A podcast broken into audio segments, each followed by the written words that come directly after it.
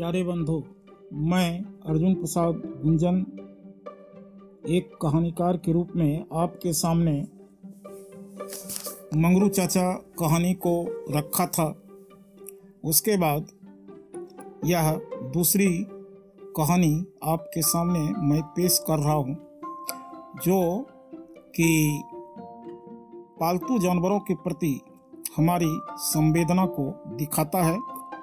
इसके पहले भी मैं मध्य प्रदेश से निकलने वाली पत्रिका, रचना और रचनाकार, दिल्ली से निकलने वाली पत्रिका आग शांति निकेतन से निकलने वाली पत्रिका नई बीथी में छप चुका हूँ। आज मैं आपके सामने एक कुत्ता की आत्मकथा को पेश कर रहा हूँ। आशा है कि आप इसे लाइक करेंगे, सब्सक्राइब भी करेंगे। मुझे बहुत निराशा होती है जब आप सब्सक्राइब नहीं करते हैं। लाइक बटन को नहीं दबाते हैं। आप कमेंट भी दीजिए, जिससे मेरा आत्मविश्वास बना रहे। मैं और आपके सामने नई कहानी को रख सकूँ। आज की कहानी का शीर्षक है, एक कुत्ता की आत्मकथा। जब वफादारी की बात होती है तो सबसे पहले मेरा नाम आता है। जिस तरह जनतंत्र में जन का तंत्र से संबंध नहीं हो पाया। तो उसी तरह से मेरी पूछ जो है, वह कभी सीधी नहीं हो पाई। मानव सभ्यता के क्रमशः विकास में मेरा भी अभूतपूर्व योगदान रहा है। जिस समय पाषाण युग के बाद शिकार युग में इंसान ने शिकार के द्वारा अपना भोजन को तलाशना शुरू किया वो जंगल में मेरी ही मदद से शिकार करते थे और उनको भोजन मिलता था। बाद में सभ्यता विकास के क्रम में जब कृषि युग की शुरुआत हुई, जब उन्होंने खेती करना सीखा तो उन खेतों का रखवाली मैं ही करता रहा। यही कारण है, उपन्यास सम्राट प्रेमचंद ने पूस की रात कहानी में मेरे ही जाति के कुत्ता झबरा को स्थान दिया है। जो इख की खेत का रखवाली करता है और अपने मालिक का साथ देता है। आज भी बहुत से लोगों की आस्था, विश्वास मुझमें है, जिसके कारण लोग मुझे भैरव नाथ के रूप में भी जानते हैं। आप देखे होंगे कि भगवान शंकर का जहाँ भी मंदिर है, वहाँ भैरवनाथ का भी मंदिर का दर्शन होता है। और एक गाना भी है। मनाई दे भैरव लाल, मोर बूढ़वा का मनाई दे। उसमें मुझे मनाने की ही बात होती है। मैं एक अवधूत हूँ। जिस शमशान घाट में जाने से लोग घबराते हैं, और मैं वहाँ रात के अंतिम पहर तक जलती हुई चिता को देखता रहता हूँ। सोचता हूँ।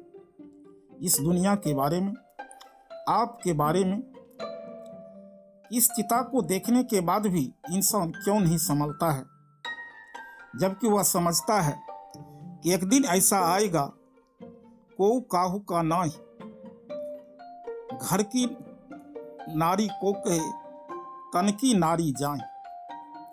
महल से लेकर शमशान तक मेरा साम्राज्य है। प्राचीन काल में द्वापर युग में धर्मराज युधिष्ठिर के साथ जब स्वर्गारोहण होने की बारी आई और वे पाँचों भाई के साथ हिमालय के रास्ते स्वर्ग जा रहे थे, चारों भाई बर्फ़ में समा गए। लेकिन एक मैं ही धर्मराज युधिष्ठिर के साथ अछुन्न रहा और हिमालय के रास्ते स्वर्ग के दरवाज़ा तक जा पहुँचा। इसी से आप यह आंकलन लगा सकते हैं कि उस समय भी मेरा क्या वजूद था। और आज की तारीख में जब मैं अपने आप को देखता हूँ तो आज के इंसान ने मुझे कहीं का नहीं छोड़ा। हालाँकि मेरे ही कुछ प्रजातियों को वे लार प्यार और दुलार देते हैं। उसके मेरे दो वर्ग हो गए। एक सड़क पर भटकने वाला, मेरे जैसा आवारा कुत्ता गलियों में भोंकने वाला, जिसका कोई स्थान नहीं है। अंग्रेज़ी उपनिवेश के समय में मेरा नाम डॉगी दिया गया। छोड़िए ना, नाम में क्या रखा है? वो तो कहावत है, आँख का अंधा, नाम ले अनसुख। आज मुझे जो भी पुकार लीजिए आज़ादी के जश्न को मैंने भी देखा। मेरे ही जाति के कुछ कुत्ते जो सत्ता शासन की चाटुकारिता में लगे रहे तो वो ऐसो आराम की ज़िंदगी जी रहे हैं। और जो शेष आम आवाम कुत्ता जो है, वह गली में भटकता रहा और जिसे आवारा कुत्ता का नाम दिया गया। हिंदी पट्टी में रहते हुए भी मुझे अंग्रेज़ी बोलना पड़ता है।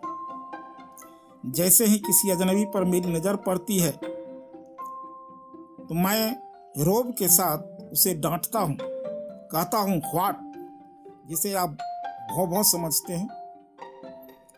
मुझ, मेरी ही नकल गीदर ने किया है।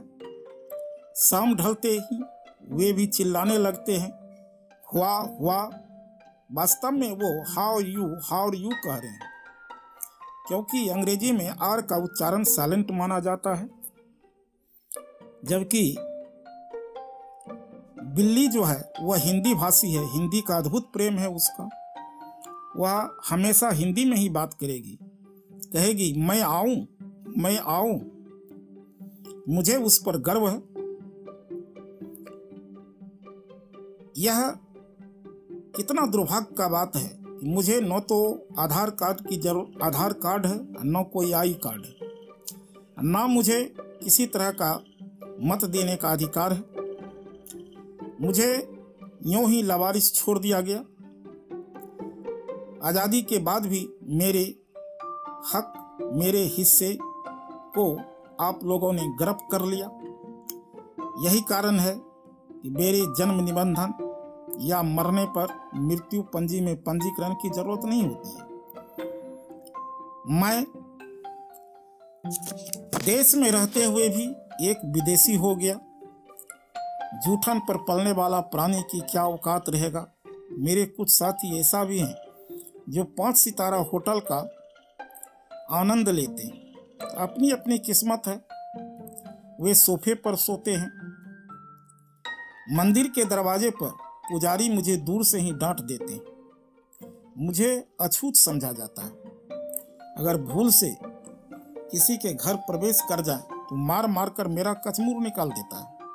पूरे घर को गंगा जल से पवित्र किया जाता है।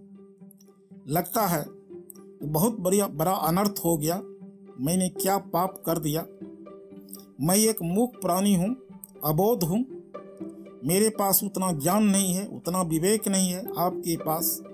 अगर मैं आपके घर ही घुस गया तो मैंने कौन अपराध किया? और आप उस घर को गंगा जल से धोते हैं?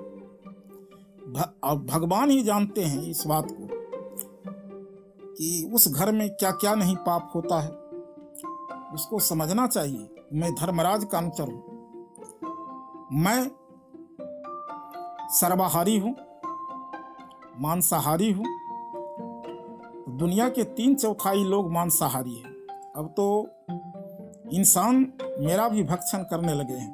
अगर विश्वास ना हो तो वुहान के मीट मार्केट में चले जाइए, जहाँ 108 जानवरों का मांस रेस्तरा में परोसा जाता है और दुनिया के तमाम लोग जा कर के उस मांस का आनंद उठाते हैं। दुर्भाग्य की बात है, उस सूची में मेरा भी नाम शामिल है। जो भी हो प्रोपकार्थम विदम शरीरम। मेरा शरीर भी आपके लिए समर्पित है। आप मेरा जो बना लीजिए, कबाब बना लीजिए, पिज़्ज़ा बना लीजिए, खा जाइए। यह तो आपकी मर्ज़ी है, आपकी प्रभुता है। अभी पूरी दुनिया स्तब्ध है, एक, नो दिखने वाले वायरस से पूरी दुनिया भयभीत है। सुनने में आया है। एक दूसरे प्रकार का वायरस मेरे जातियों पर जातियों पर आक्रमण कर रहा है, जिस कारण मध्य प्रदेश और उत्तर प्रदेश में आम आवाम कुत्ते मौत के शिकार हो रहे हैं। पशु प्रेमियों के द्वारा वह मवेशी डॉक्टरों का दल भेजा जा रहा है। सरकार से मैं अपील करता हूँ, इस लॉकडाउन में जो भी मेरी जाति के लोग इधर उधर विचरण कर रहे हैं, उन पर सख्त कार्रवाई किया जाए। नहीं तो वे भी उस वायरस से संक्रमित हो जाएँगे और मेरा अस्तित्व ही समाप्त हो जाएगा। आज घर के हर दरवाजे मेरे लिए बंद हैं। लोग डर से दरवाजे तक नहीं खोल रहे हैं। कहीं वायरस न उसके घर में प्रवेश कर जाए। मैं टकटकी लगाए हुए अपने भोजन की आस में वहीं रहता हूँ। कई दिनों से भूखा प्यासा बैठा हुआ हूँ कब मेरे मालिक दरवाज़ा खुलेंगे और मुझे भी भोजन मिलेगा। लेकिन वे इतने संवेदनहीन हैं कि जिस घर का मैं रखवाली करता हूँ, रात दिन वे मेरे लिए अपना जूठन भी अब नहीं फेंकते हैं। मेरे पास कोई राशन कार्ड नहीं है जिससे कि राशन की व्यवस्था हो। सुनने में आया है, बिना राशन कार्ड वाले को भी राशन मुहैया करने की व्यवस्था हो रही है। लेकिन मेरे लिए वो थोड़ो है। क्या यही सामाजिक न्याय है? मेरे साथ भी न्याय होना चाहिए। मेरे जैसे आम कुत्ता आपसे न्याय का भीख माँगता है। मुझे आश्चर्य लगता है कि मेरे जैसे निरीह प्राणी का नाम लेकर लोग गाली सूचक शब्द निकालते हैं। महान अभिनेता धर्मेंद्र का वह डायलॉग मुझे चुभता है। जब वो कहते हैं, कुत्ते, मैं तेरा खून पी जाऊँगा। मैं पूछता हूँ, आखिर मेरे खून में ऐसी क्या बात है? जो अपनी प्यास बुझाना चाहते हैं, और भी तो जानवर हैं। किसी शेर, बाघ या चीते का वो खून क्यों नहीं पिएँगे जो मुझ जैसे निरीह प्राणी का खून पीने के लिए वो आमदा है। उनको समझना चाहिए। एक तरफ़ लोग रक्तदान कर लोगों का जान बचाते हैं, और ये कैसा ना इंसाफी है, वो खून ही पी जाना चाहते हैं, और मेरे जैसे एक निरीह और मूक प्राणी का। मैं नागा सन्यासी की तरह आपके घर की शोभा बढ़ाता हूँ। यह बात किसी बंगाली बाबू से पूछ लीजिए। मैं चाहता हूँ कि इस लोकतंत्र में मेरे साथ भी उचित न्याय किया जाए।